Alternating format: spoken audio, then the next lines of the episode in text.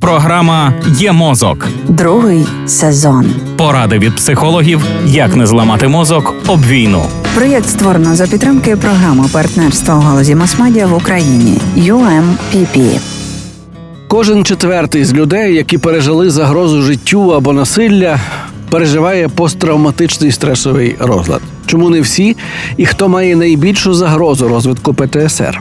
Деякі дослідження показують, що посттравматичний стресовий розлад виникає, коли хімічні речовини в мозку порушуються внаслідок екстремальної реакції на стрес. Наприклад, надвисокий рівень адреналіну може призвести до того, що спогади про подію залишаються надзвичайно сильними і реальними для людини. Крім того, пережита в молодшому віці травма теж може викликати гіперактивність мозку, що призводить до більш чутливих реакцій на стрес. Тож серед чинників ризику, які можуть підвищити ймовірність розвитку ПТСР, є і попередній досвід людини, і генетична схильність до психічних розладів, і історія зловживання психоактивними речовинами.